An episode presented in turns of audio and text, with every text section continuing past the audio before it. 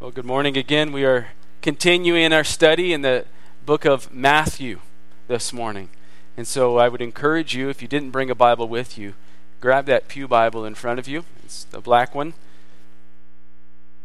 And turn to page 810.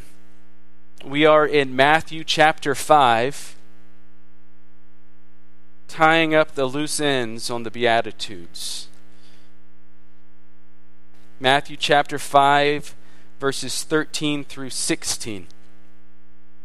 And would you stand with me one last time this morning as we read God's Word together?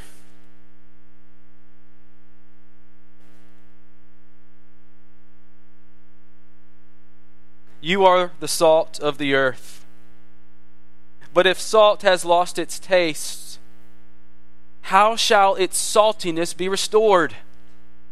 It is no longer good for anything except to be thrown out and trampled under people's feet. You are the light of the world.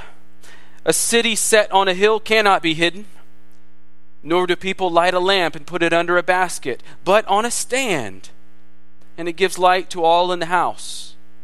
In the same way, let your light shine before others, so that they may see your good works and give glory to your Father who is in heaven. You may be seated.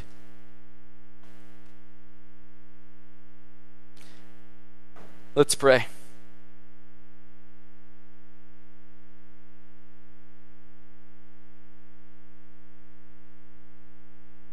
Father, we come to your word this morning to know you and to know who we are.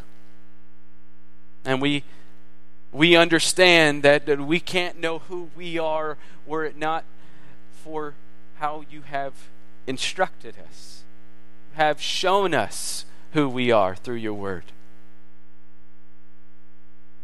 So we pray this morning that we would have understanding.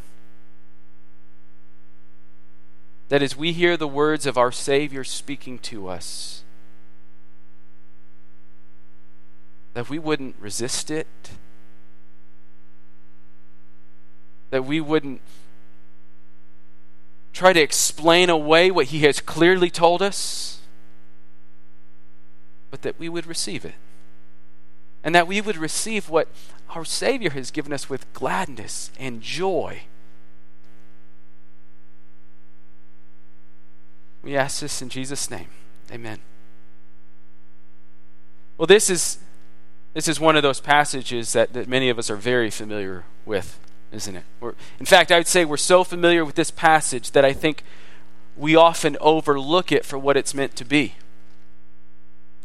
Sometimes, as, as Christians, especially those of, those of us who have been Christians for a while, we can, we can tend to let these teachings almost become cliche, like cliche little statements that, that maybe motivated us in the past at some point in, in, in our walk with Christ but over time have sort of kind of lost their influence with us. Part of that, I believe, is because this this text is feels like a complete package. It feels like something that can be easily removed from its context. And so we often do that. And, and when it's that way, it can be sort of a, a rah rah statement, can't it?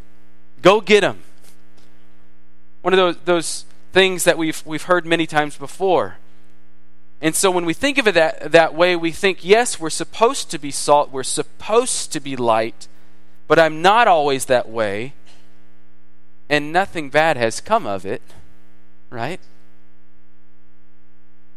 And so we just kind of continue as, as we are. But but when we see it this morning, we, we should look at, at it sort of like a, a check engine light, shouldn't we? This is God revealing to us something that's going on in our hearts, and we should look at it and receive it that way. So I want to challenge you this morning to hear Jesus' teaching anew, like you've not heard heard it before. So it's almost like we're going to speak it in a new language for you. Let this text come to you the way that it was written, the way that it was meant to be received. If you think about it, this, what we've just read, is really the concluding paragraph to the introduction to the Sermon on the Mount. Concluding paragraphs to introductions are not meant to be standalone teachings, especially in sermons. If we read this section the way that it was meant to be read, here's what we'll see. All right? So keep your Bibles open, follow with me. First, first of all, it comes immediately following Jesus' teaching about persecution, which was sort of the climax of the Beatitudes that we studied last week. See, see if it makes a difference when we read it like this. Blessed are you when others revile you and persecute you and utter all kinds of evil against you falsely on my account. We're in Matthew 5:11 there, and now we're in verse 12. And Jesus says, Rejoice and be glad, for your reward is great in heaven. For so they persecuted the prophets who were before you. You are the salt of the earth. See how that fits? If we read it like that, it helps us to remember that being the salt of the earth might have something to do with being persecuted. At the same time, this teaching comes right before Jesus is teaching about the law. So let's read the last sentence, beginning in verse 16, in its scriptural context. In the same way, let your light shine before others, so that they may see your good works and give glory to your Father who is in heaven. Do not think that I have come to abolish the law or the prophets. I have not come to abolish them, to, but to fulfill them. You see the connection here? That this helps us to remember that Jesus is fulfilling the law and the prophets in all that he does, in all that he teaches, including when he teaches us about salt and light. That, that's the framework that we have here. It's literally the molding that goes around this picture of salt and light. And it goes a really long way in helping us to understand why this passage is here. It's not just randomly inserted into Jesus' sermon as a motivational proverb it's intricately intertwined into what he's teaching us throughout his sermon.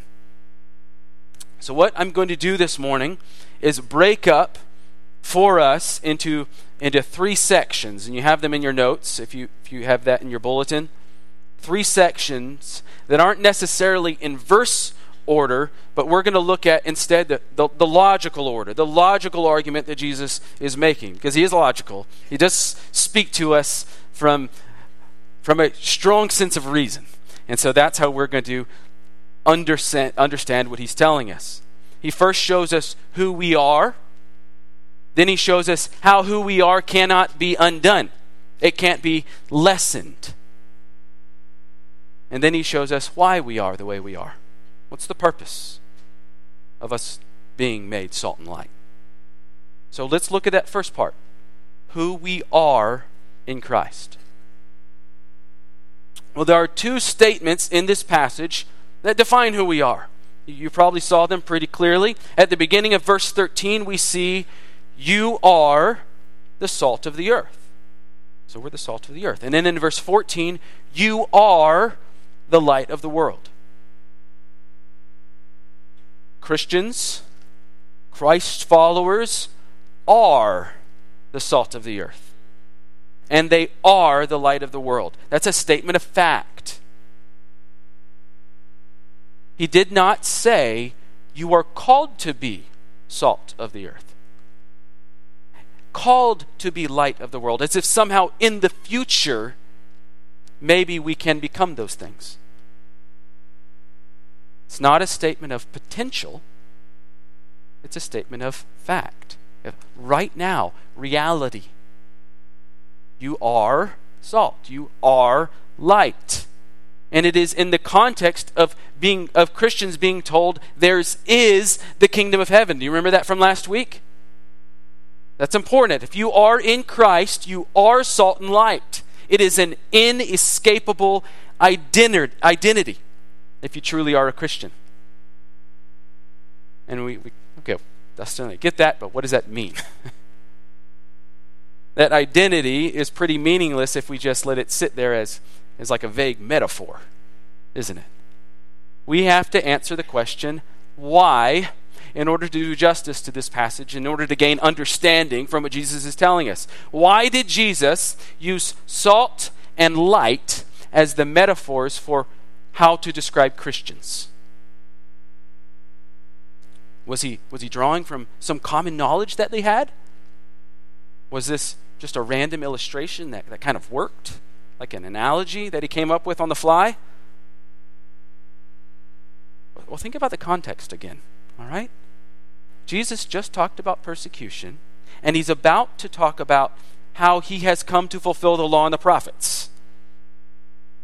So, persecution might have something to do with this, and fulfilling prophecy might have something to do with this. And if you've been with us for any period of time while we've been studying Matthew, you know that Isaiah might have something to do with this. And you'd be right. This is easiest to see when it comes to Jesus talking about the light. We just saw in Matthew 4, so just a few weeks ago in Matthew chapter 4, look at the previous page there in your Bible. Matthew 4:16 Jesus says, or Matthew says that Jesus moved to Capernaum because he was fulfilling Isaiah 9. Do you remember that? The people dwelling in darkness have seen a great light. And for those dwelling in the region and shadow of death, on them a light has dawned. The light theme is very important in Isaiah. The light is the symbol of God revealing himself to Israel, of coming into the darkness. It's, it's almost always tied to the Christ, and it's always tied to God bringing the new covenant. In Isaiah 42, when God talks about this coming Christ, this is what he says. Isaiah 42, 6. I am the Lord. I have called you in righteousness. I will take you by the hand and keep you. I will give you as a covenant for the people a light for the nations, to open the eyes that are blind, to bring out the prisoners from the dungeon, from the prison those who sit in darkness. Now we know that the light is Jesus. It's those of us who are Christians who have been in church for any time, we know Jesus is the light, right? He's the one who's come into the darkness to reveal himself to the people as their Savior. Jesus even says so. John 8 12. I am the light of the world. I know that one. I am the light of the world. Whoever follows me will not walk in darkness, but will have the light of life. John 12, 46. I've come into the world as light, so that whoever believes in me may not remain in darkness. Jesus is the light. He's the one that brings light to the world, the light to the nations. He fulfills prophecy in that way. And yet, in our passage, in verse 14, he says, You are the light. You are the light of the world. He's taking Isaiah 42, verse 6, where it says, God will give the Christ as the light to the nations. Nations is another way of saying world. And Jesus says, That's you now. That's shocking, isn't it? If, if you think about it, Jesus is the light, not us. And yet, here he is, plain as day. You are the light of the world. It's not a misunderstanding. That's clear. So, how's that true then?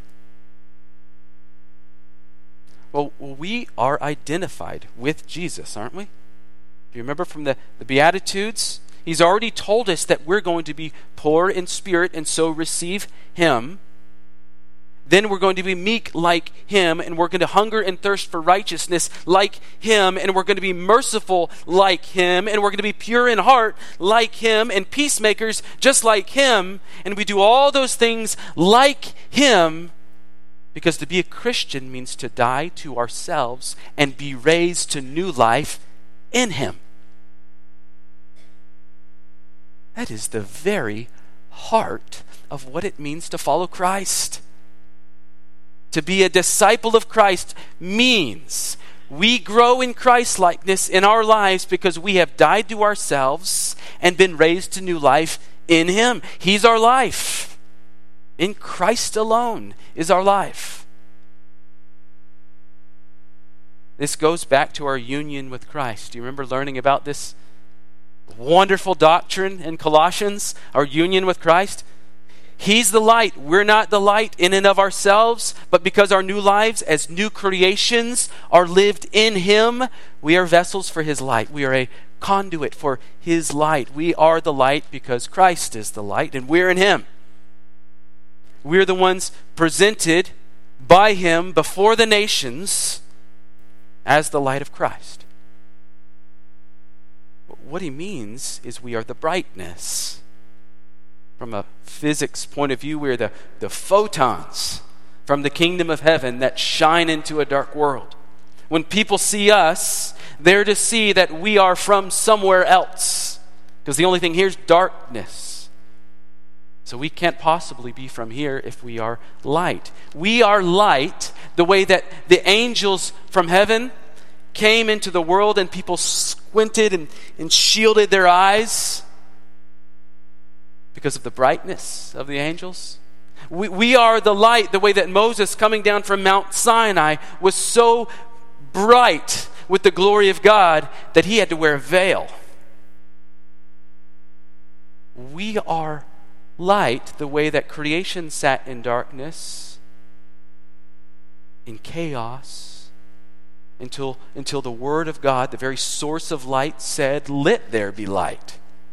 And there was light. Christians, we are living witnesses to the effect of God's Word on a dark, lifeless human soul. He shines into our darkness and we become light. We are then the vessels of God's presence in a dark, suffering world of hopelessness. Well, the light makes sense to us. We get that. That, that light imagery is all over the Bible. But what about salt?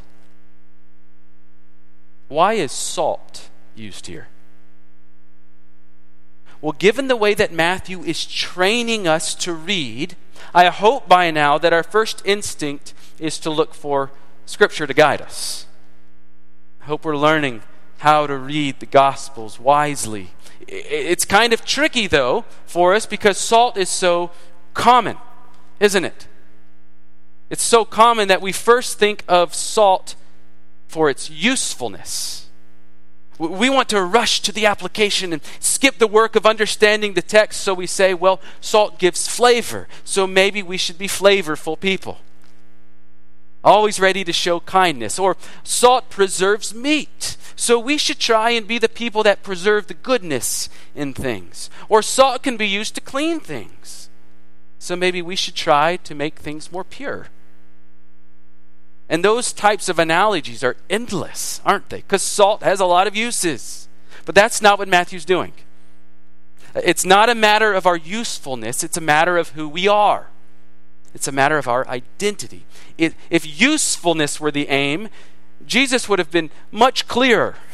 And he, he would have simply said, You are spice, so be flavorful. Or you are heat, so preserve things. Or you are clean water, so purify things.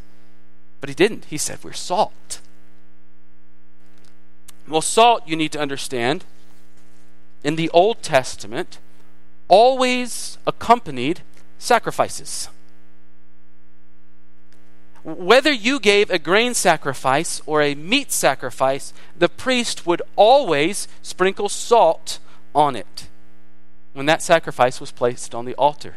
Salt was so much an important part of the sacrificial system that there was an entire room in the temple meant exclusively to hold salt. You think of a pile of salt so high because salt was so important. Leviticus 2:13 if you're going through the Bible this year, you're studying your Bible, reading it little by little, you're going to get to Leviticus soon. Don't give up when you get there, okay? Le- Leviticus 2:13 says, "You shall season all your grain offerings with salt. You shall not let the salt of the covenant with your God be missing from your grain offering. With all your offerings you shall offer salt." Salt for Jews, hearing Jesus' teaching would have been a reminder of the covenant between God and his people. So here's what I want you to do. For just a moment, I want you to take those two words, salt and covenant, and pinch them between your thumb and forefinger for just a little bit. Hold that on your lap. Don't forget about salt and covenant and their connection between one another. The old covenant, for those of you who well, just for everybody, the old covenant was the arrangement that God had made with the Israelites. All right? It was like a vow or a contract, for lack of a better word. God promised He would be their God and they would be His people. He would protect them and guide them and bless them. He would prosper them. And the Israelites were to respond with obedience and worship and making his name known throughout the earth. You see that arrangement? God does this for the people, the people respond with worship. In that old covenant, sins were atoned for by the giving of sacrifices. So the sacrificial system sort of kept peace between the people's failings and God's demand for holiness. One of the sad realities of that old covenant, that old contract, was that, that Israel repeatedly broke it. And they eventually ended up in exile because of it. But, but even while Israel was suffering under the discipline, God said he would make a new covenant with them he would make a new covenant with his people. Out of his mercy and love for them, he would bring a covenant that they couldn't break because it would be written on their hearts, he tells us in Jeremiah.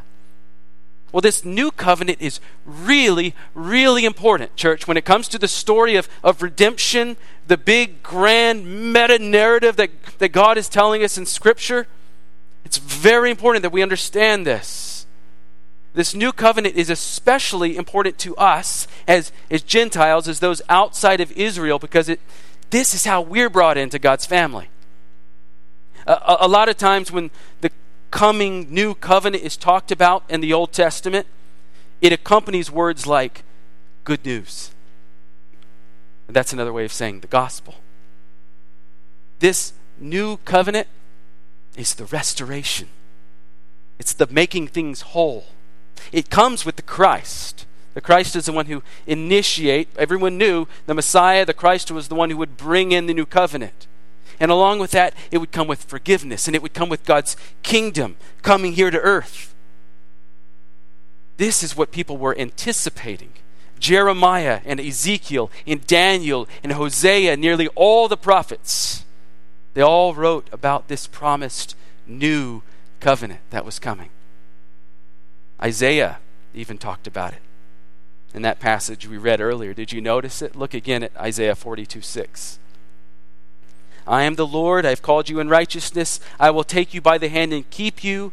I will give you as a covenant for the people, a light for the nations. Isaiah is talking about the Christ.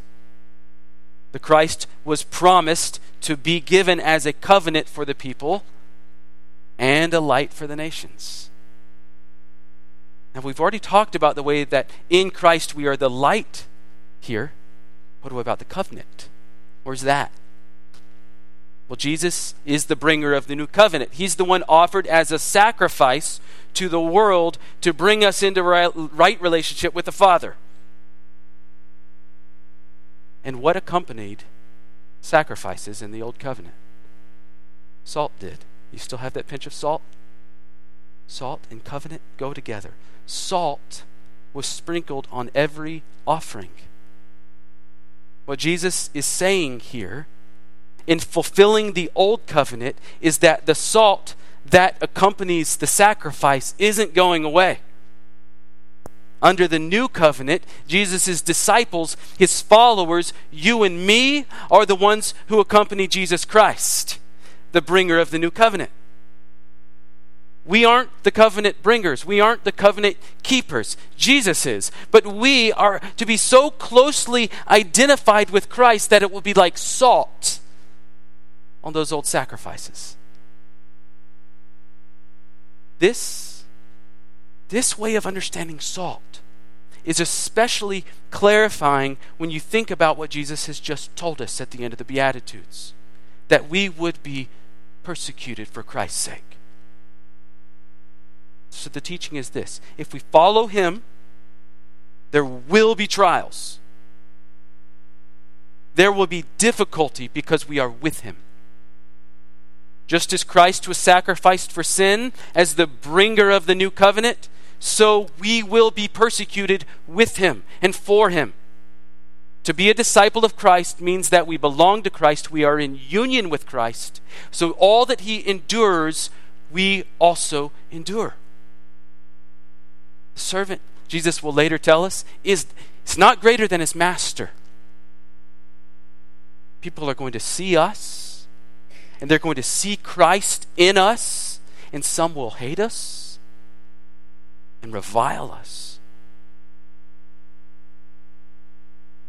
Following Christ is not a path to the easy life.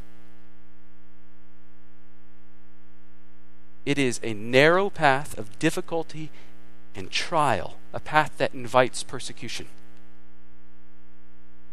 It is a path that requires that we die to ourselves, as Christ did.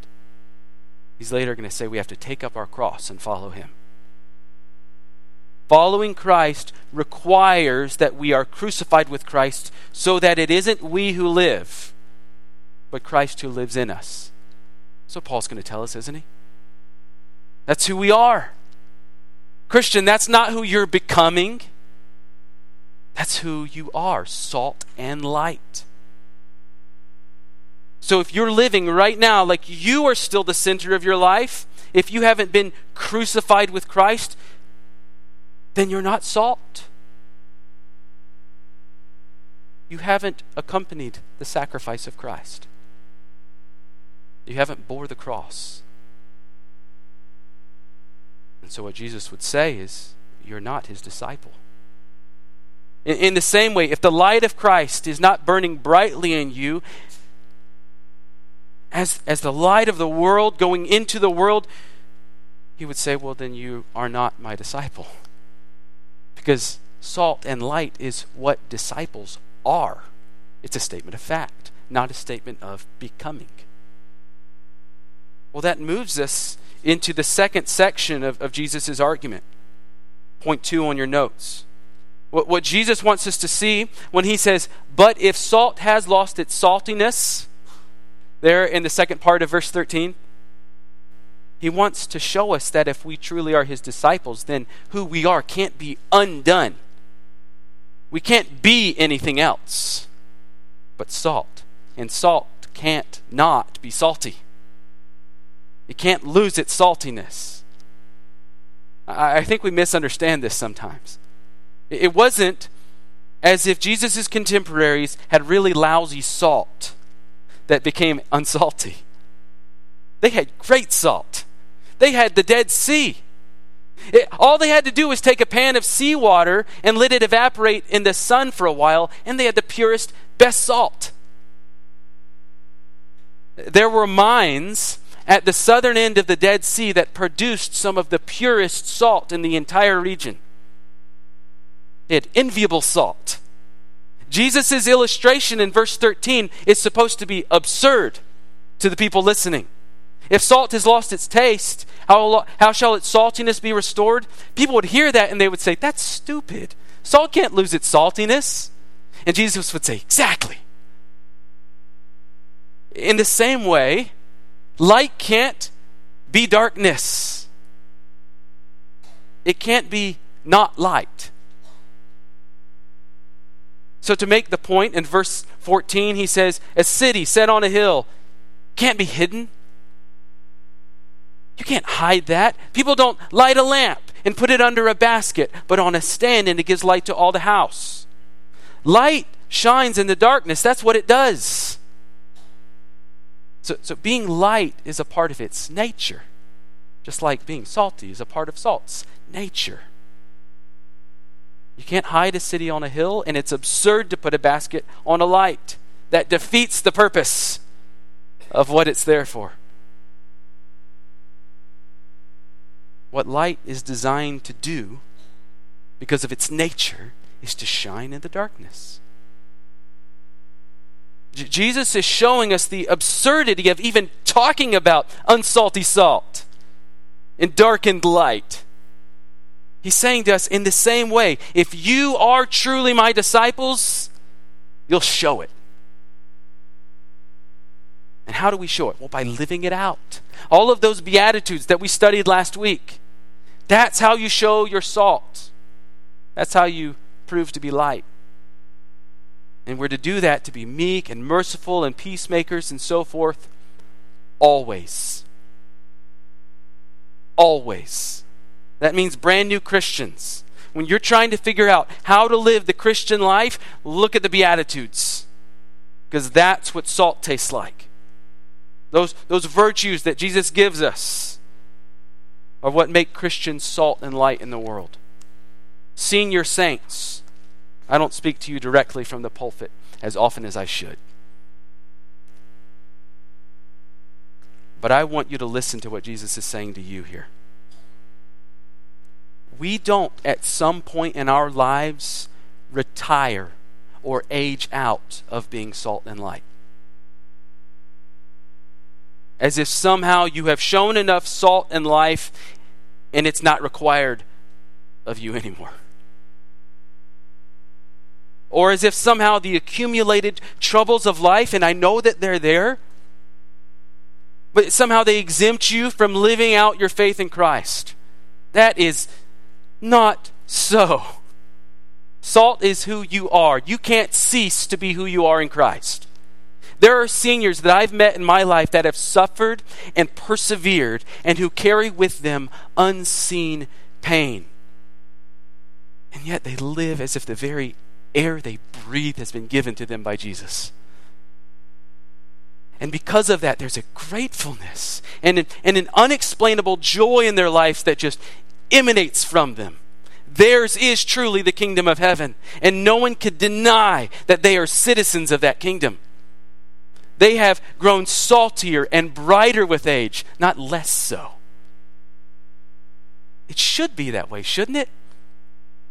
Someone who has known Jesus for 50 or 60 or 70 years, someone who has been a citizen of, of his kingdom for that long, should have such a brightness and saltiness about them, even in their mourning, even in their weakness, when they can't move, even when their spouses have gone on before them. Something about the accumulated trials of life should have refined them to the point of what we would call a tested genuineness of faith. First Peter says that. A tested genuineness of faith. They're extra salty. By the grace of God working in them, they have identified themselves more and more with Jesus Christ so that fear and anxiety and bitterness have all but left them. There are seniors like that. And there are others. Well, let's just say you have to wonder if they find joy in anything.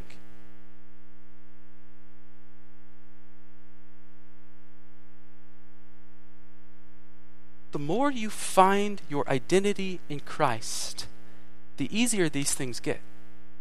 The easier humility comes to you. The more your identity is in Christ, the hungrier you, you, you grow in righteousness. Uh, the more merciful you'll be. The purer your heart will be. The more of a peacemaker you'll be.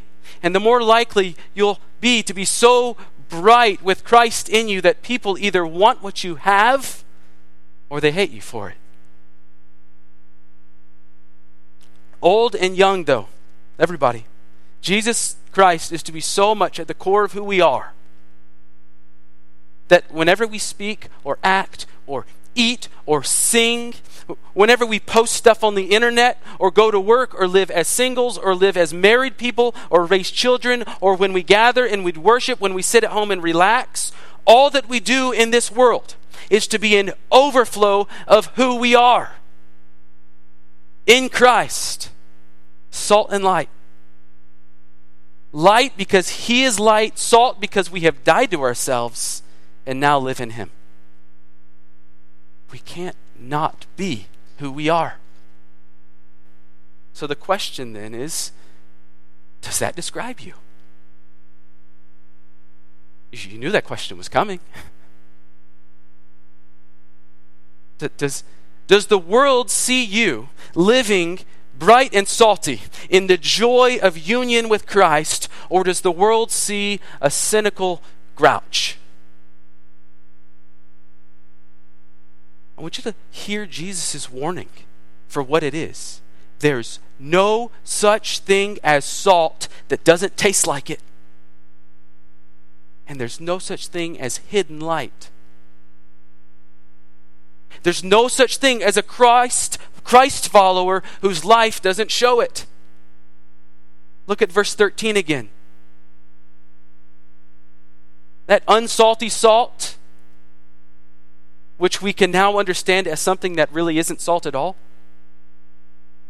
Jesus said it's, it's no longer good for anything except to be thrown out and trampled under people's feet. You see what he's saying? If you profess to be a follower of Christ, but you're no different from the world, then you're not a follower of Christ. That's a warning to us, isn't it? So there's the warning, but he also gives us an encouragement. He doesn't leave us without an encouragement. That takes us to the third part of his argument here. Look at verse 16. He says, In the same way, let your light shine before others, so that they may see your good works and give glory to your Father who's in heaven. So we see the purpose of why God has made us salt and light. Do you see it? So that they may see your good works and give glory to your Father who's in heaven. But then at the beginning, he has that word let. You see it? Let. To do that, we have to let or allow his light to shine. Jesus is acknowledging for us that there will be times when this is difficult and that, that it will take an act of the will. Though we are light, though we are salt, we won't feel like being who we are sometimes. And our temptation will be to be who we were before Christ. But Jesus says, be who you are. Let, you, let who you are in Him shine through, even when you don't feel like it. Part of the reminder here, the good news to us, is that our salvation is into Christ by grace. And we are held and secured by His grace and His mercy. And we will fail and we will fail frequently. But Christ is our sure and steady anchor. I think we're singing that next week, aren't we? I don't know. Christ is, is the one who holds us.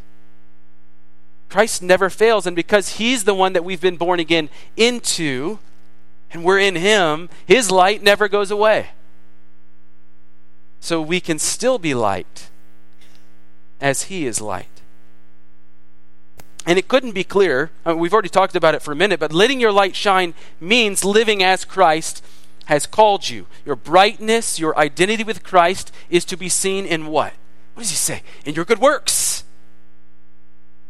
People, people are to see us, the world, the earth, is to see us and say, Glory to God. This doesn't require a whole lot of explanation.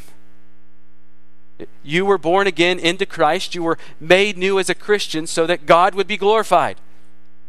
That's why you are Christian. Ephesians 2 8 through 10 says something very similar. For by grace you've been saved through faith. This is not your own doing, it's the gift of God, not a result of works, so that no one may boast. For we are his workmanship created in Christ Jesus for good works, which God prepared beforehand that we should walk in them. You see the similarities? In Matthew, you've been made salt and light so that you will be salt and light. Your light is to be seen in your works. In Ephesians, you have been saved by grace as a gift of God, and your salvation into Christ is meant to be visible in your good works. Same concept, just different wording. Well, there's three things that I want to conclude with here. Three small observations from, um, from verse 16. The first is obvious. To be a follower of Christ means that you, we will live like it. Living like it doesn't make you a follower of Christ. Don't put the cart before the horse. You are saved by grace through faith, or as Jesus said in the Beatitudes, we are saved through a poverty in spirit, a, a need that has been met by Him 100%. And then being found in Christ, now we live it out. I also want to point your attention, second thing, to who is watching us. Who is it? Who are the others in verse 16? The ones who see our light shine, who see our good works. Well, in the context of our passage, the others is the world. We're the salt of the earth. We are the light of the world. Our faith is lived out in the world. But because we're more comfortable together than we are out there, sometimes our tendency is to come together in church and just be salt and light here, isn't it? Or try to be. And there's some sense where that's good. We serve one another, we're loving one another, we're encouraging one another. That's biblical but we're also meant to be equipped here so that we can be salt and light out there. Uh, the, the church is where we come to be trained. The church is where we admit our failings, where we confess our sins, where we acknowledge our brokenness. And then the church is where we're built back up in Christ and equipped to go into the world. They're the ones who need Christ. These pews don't need more salt and light. The world does. These pews are meant to be a place where diluted salt and dim lights come in and receive Christ and grow in Him and become brighter and more pure. So that when we go out from here, we're ready and able to be who we are in Christ. And finally, the last thing, we see that the purpose of our good works is the Father's glory. Look again at the end of verse 16. Let your light shine before others so that they may see your good works and give glory to your Father who's in heaven. We've been saved by grace. All these works have been set out by God in front of us for us to walk in. No credit to me and you. No boast for me and you we have been saved into a joy and a hope in Christ that causes us to long for the coming kingdom, to live in humility because we know our salvation is nothing we could have accomplished. And we live mercifully because we will be shown mercy. And we're pure in heart because our hearts have been purified by Christ's work on the cross and we're peacemakers because Christ has brought us peace with God. And we crave righteousness because Christ has made us righteous. Who gets glory for a life that flows out of those truths? God does. There's no other way. You can't claim any of that. We can't claim any of that. There's no parties in honor of us for simply being who Christ has made us to be. The life of a Christian is a shadow of the cross. When people see the way we live, when they see our cross shaped lives, they look up and they see Christ's cross and they give glory to God. Amen, church?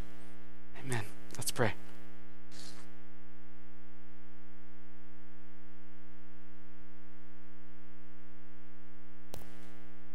Father, we long to be who you've made us to be.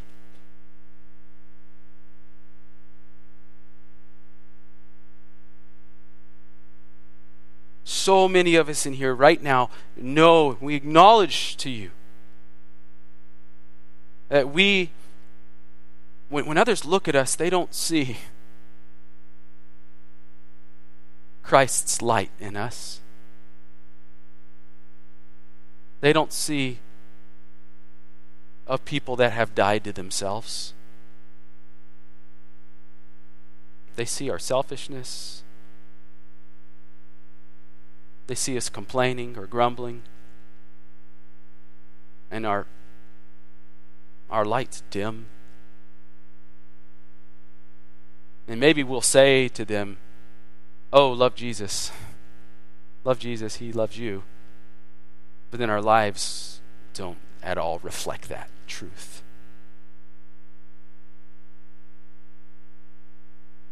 So, so we're asking you, Father, as a church, that they would, that our lives would be salty and bright.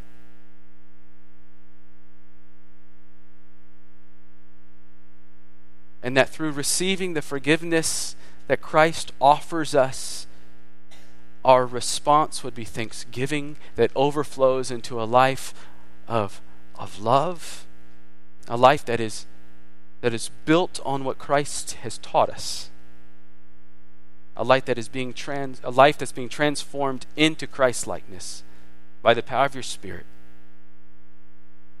Help us, Father, because we can't do this on our own. In Jesus' name, amen.